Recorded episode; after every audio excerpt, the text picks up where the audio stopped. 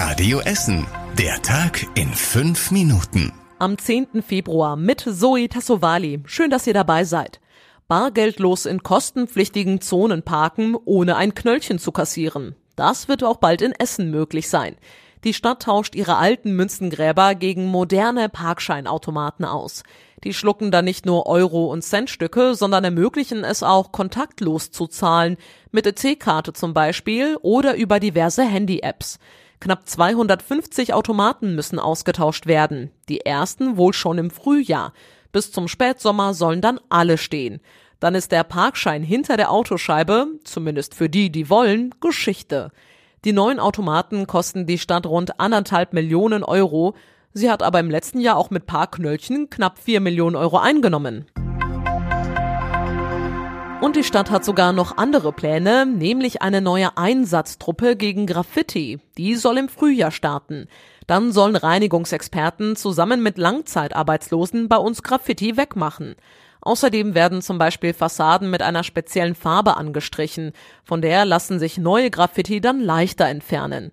Der Stadt geht es dabei um illegale Schmierereien an Häusern, Brückenpfeilern oder Verkehrsschildern. Graffiti-Kunst darf bleiben. Das Projekt soll erstmal ein Jahr lang getestet werden. Die Politiker im Rat müssen übernächste Woche noch zustimmen. Bei der Kontaktnachverfolgung von Corona-Kontakten wird nochmal etwas aufgestockt. Die Stadt zieht dafür Mitarbeiter aus anderen Bereichen ab. Dazu kommen Auszubildende und ehrenamtliche Helfer. Insgesamt sind es 44, sagt die Stadt. Die Mitarbeiter rufen die Kontakte von Corona-Kranken an und sie gehen auch an die Hotline. Dort rufen aktuell rund 20.000 Menschen pro Woche an. Die Stadt hofft, dass die Kontaktnachverfolgung bald mit einem SMS-System deutlich einfacher wird. Da gibt es noch Verhandlungen mit Telefonfirmen. Wir gehen aber davon aus, dass es jetzt zügig klappt, heißt es. Bei uns in Essen könnte in diesem Jahr doch noch etwas Karneval gefeiert werden. Die Stadt prüft aktuell, ob sie eine sogenannte Brauchtumszone einrichtet. Eine solche Zone macht das Land NRW in seinen Corona-Regeln möglich. In den Zonen darf gefeiert werden, es gilt aber 2G+. Ein großes Programm auf einer Bühne oder ein öffentlicher Umzug sind aber verboten. Deshalb ist das Festkomitee Essener Karneval auch vorsichtig. Wir wollen nichts übers Knie brechen, heißt es. Die Karnevalisten in Kupferdreh prüfen gerade, ob sich Karneval in einer solchen Zone lohnen würde.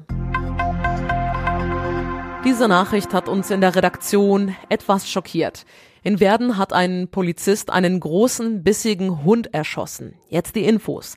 Der Kangal ist alleine an der Fellbetter Straße herumgeirrt. Dort hat er einen zwölfjährigen Jungen gebissen. Der kam ins Krankenhaus, ist inzwischen aber wieder draußen. Der Hund ist dann auch auf einen Polizisten losgegangen. Der hat geschossen, um sich selbst zu schützen. Der Hund ist gestorben. Parallel dazu hat sich die Hundebesitzerin bei der Polizei gemeldet. Sie hat gesagt, dass sie die Kontrolle über den Hund verloren hat. Gegen sie wird jetzt ermittelt. Außerdem ist seit heute Mittag klar, das war nicht die erste Beißattacke vom Hund. Er hat Mitte Januar schon mal einen Weimaraner attackiert und schwer verletzt. Beim Versuch, die beiden Hunde zu trennen, ist auch die Besitzerin des Weimaraners gebissen und leicht verletzt worden. Auch da wird jetzt ermittelt. Bei uns in Essen müssen mal wieder gefährliche Bäume gefällt werden. Über 60 sind es diesmal. Die Bäume sind von Pilzen befallen oder schon abgestorben, deshalb könnten sie bei starkem Wind umkippen oder große Äste abbrechen. Unter anderem muss eine 18 Meter hohe Eiche in Bredeney gefällt werden. Auch an der Meisenburgstraße zwischen Schür und Kettwig und am Katernberger Bach müssen einige Bäume weg. Eine Übersicht gibt's auf radioessen.de. Und zum Schluss der Blick aufs Wetter. Auch heute Nacht wird es nicht besser. Es bleibt bewölkt und es regnet immer wieder. Es wird außerdem kühler. Rund zwei Grad erwarten uns heute Nacht. Und Achtung, es könnte frostig werden auf den Straßen. Die nächsten Nachrichten aus Essen hört ihr dann morgen früh wieder ab 6 Uhr hier bei Radio Essen. Euch jetzt allen erstmal einen schönen und entspannten Donnerstagabend. Das war der Tag in fünf Minuten. Diesen und alle weiteren Radio Essen Podcasts findet ihr auf radioessen.de und überall da, wo es Podcasts gibt.